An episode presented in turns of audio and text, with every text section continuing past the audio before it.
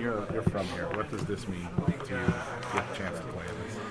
Uh, you know, it's it's special. I think, um, you know, it's it's kind of the biggest stage of the regular season. Um, everyone's going to be watching this game tomorrow. Anyone who's a hockey fan, and um, you know, it's it was a little different. Whereas last year. Um, we felt like in St. Louis was putting St. Louis on the map. Uh, here, you know, being home for me, um, it really feels, you know, everyone knows New York is a great hockey town and a great hockey city, and, and the Rangers are the Rangers. Um, but for me, you know, it's it's great uh, just to know the, the types of people that, that are in the stands. You know, they're they're the kids that I grew up with, and um, you know, the people who are so passionate about hockey in this area.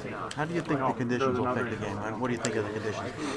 Uh, I don't think it'll be that, you know, it'll have that much of an effect. You know, I, we'll be moving around. I think the fans are going to be the ones who are, uh, you know, hurting the most. But uh, you know, we get to come in here in between periods and warm up.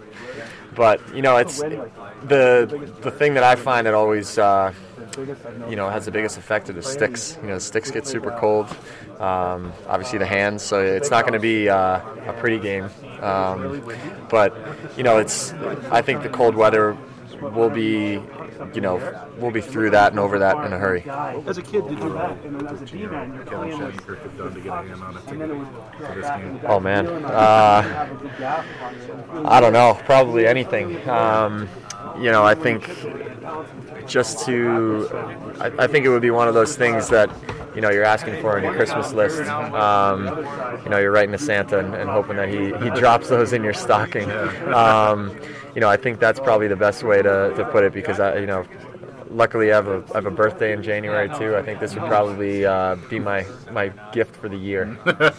As a kid, did you come here to see the Mets play, or did you I did. Shea Stadium? No, I was I was Shea for yeah. sure. Uh, one of my good friends uh, growing up had season tickets to the Mets, and uh, I was a I was a Mets fan. You know, still I'm a Mets fan, but um, in those days.